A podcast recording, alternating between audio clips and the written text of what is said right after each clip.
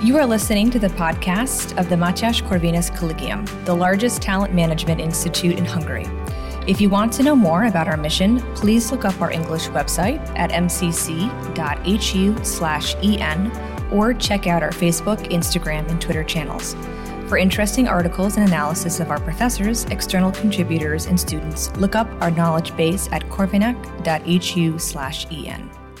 Welcome, everyone, at the latest installment of the Diplomacy Podcast. I'm Bence Szabó, director of the Diplomacy Project here at MCC. And now we have quite a special situation at hand, as currently the Mathias Corvinus Collegium is having its peace conference.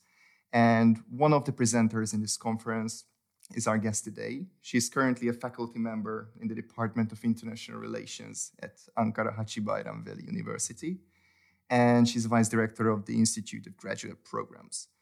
What we're going to talk about now is the future of diplomacy and, more importantly, female presence within the diplomatic field. And our guest today is, I hope I will not butcher it, Suay Nilhan Acikalin.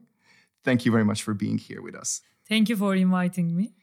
And just to kickstart everything, uh, why did you decide to dive deep into the world of diplomacy, especially from a Turkish point of view? Well, uh, it's not an easy question. Uh, I can say that I'm a young uh, scholar, by the way. Uh, the main uh, motivation of mine uh, since my childhood, I'm so keen to uh, work on diplomacy, but I wasn't sure I would be academic or diplomat. So, but I ended up with it for now, at least until now, uh, as an academic. The one reason uh, because of my mom, because she's also academic, she's professor, and she's generally encouraging me to be part of academia. And secondly, why I choose especially the international relations. Um, since the, my childhood, I have a direct interest and uh, really uh, kind of considering a, a very heart of mine is partially uh, divided into the world politics. Uh, so that's why I found myself to talk about the world politics in a young age as associate professorship. But the life is still so long. We don't know yet, but I'm so uh, happy to make my job uh, in the different parts of the world to tell about my country and the world politics at all. And as you started being interested in world politics at a very young age, how do you think, how did the world change from the moment you started getting interested in the world and now? Oh, well, uh, it's a long question. Uh, well, uh, I born in 1999, actually. So when I was born, it, there was a time that uh, when the Cold War ended. And I remember from my childhood, because the, uh, our country, Turkey, is located in a very uh, interesting geopolitical uh, position in the world map where we have generally had a chance to uh, see almost all conflict uh, in last uh, two decades because it was all around us. So uh, thanks to my country's positions and our history and the culture as well, uh, to look over the more the how the world changing in last 30 years since I was born.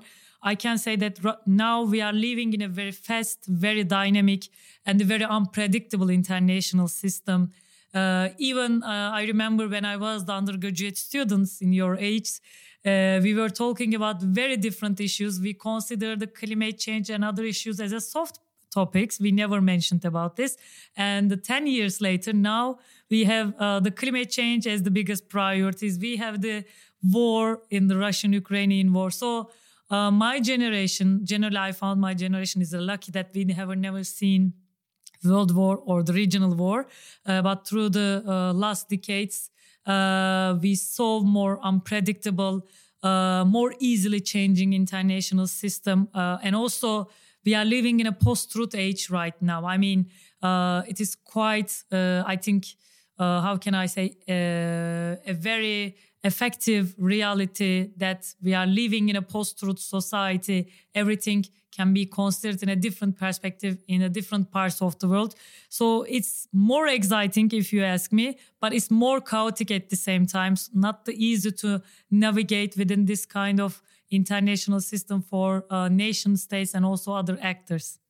And also during the panel discussion one of the speakers actually mentioned this concept that we are not living in a multipolar world but in a polycentric world. So there are different kinds of regional centers in the world trying to exert their influence. Coming from a Turkish point of view, would you agree with this statement, or what is your take on this? Uh, actually, I totally agree with this uh, because right now, uh, especially in last ten years, uh, we couldn't see uh, uh, just only the American hegemony or the Russian hegemony. It's obvious that there are some rising powers uh, and that there's a transition from the regional power to global power, and Turkey is one of them. It's obvious that uh, in our region, uh, my country has been rising more than a regional power in terms of its military capability, but it's also in terms of its economy and also soft power tools that has been developed in last two decades. I totally agree with this. The the regional power centers in the world because we see on the other hand India over there we have the Latin America countries. We have the China, but if you ask me, China is both regional and the global power somehow. And we have the Indonesia, Malaysia, they are all rising uh, and they are all under the transition from the regional to global power.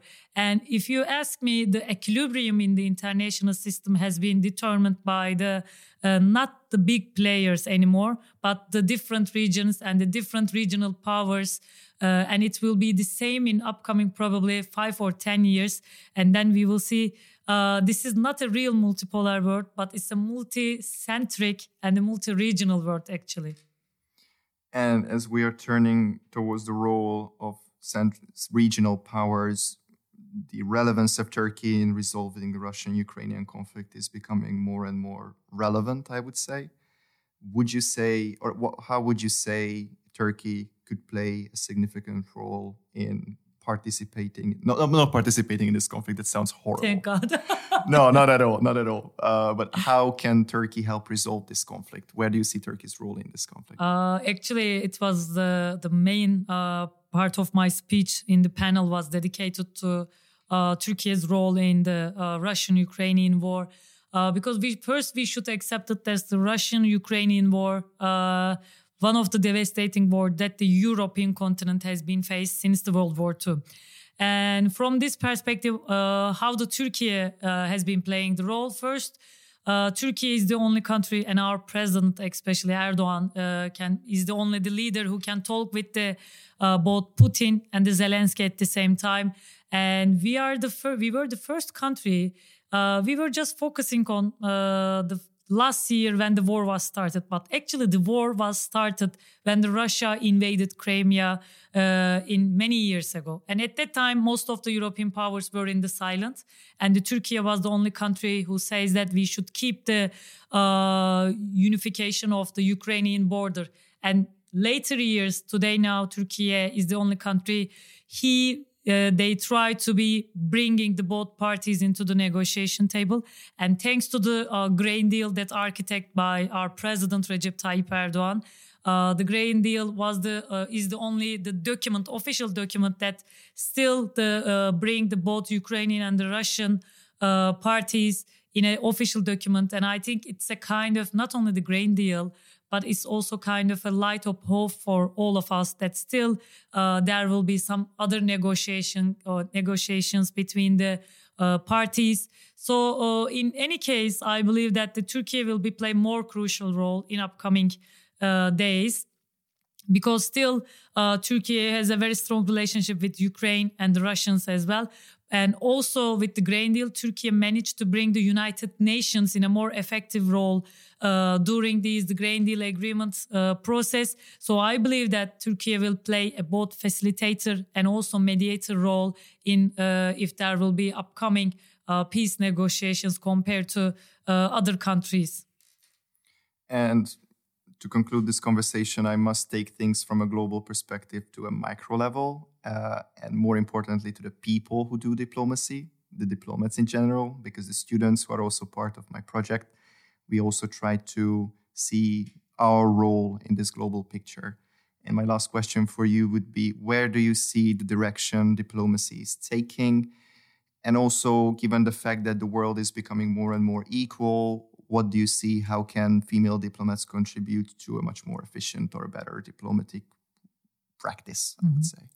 Uh, first of all, uh, in the beginning of the year, I wrote a, a, mm, both theoretical and practical article uh, for our Minister of Foreign Affairs uh, journal uh, related with the uh, how we will see the future of the diplomacy. The first things I can say that international system, nature of the system has been changing. So we need to revisit uh, our sets of skills when it comes to the diplomacy. We need to revisit how we understand the uh, diplomacy practices. So this the new world needs a new sets of skills for diplomats and this new international system needs a more uh, how can i say diversify diversification when it comes to the uh, diplomacy practices. It can be said that right now the diplomats are not the, only the persons who are conducting the diplomacy between the actors.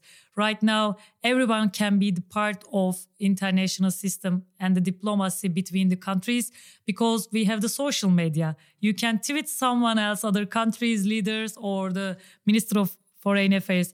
And the young generation if if you ask me uh, are the one of the biggest part of the diplomacy because they can mobilized to everywhere. They represent their countries in a different parts of the platforms as an academic, as a student, as an artist. So the diplomacy right now has, if you ask me, actors as equal to the world population. This is the first reality. The second one related with the women's, uh, I can say that as a woman, I will be uh, proud when I see the uh, more women diplomats across the world. Uh, I can give one example.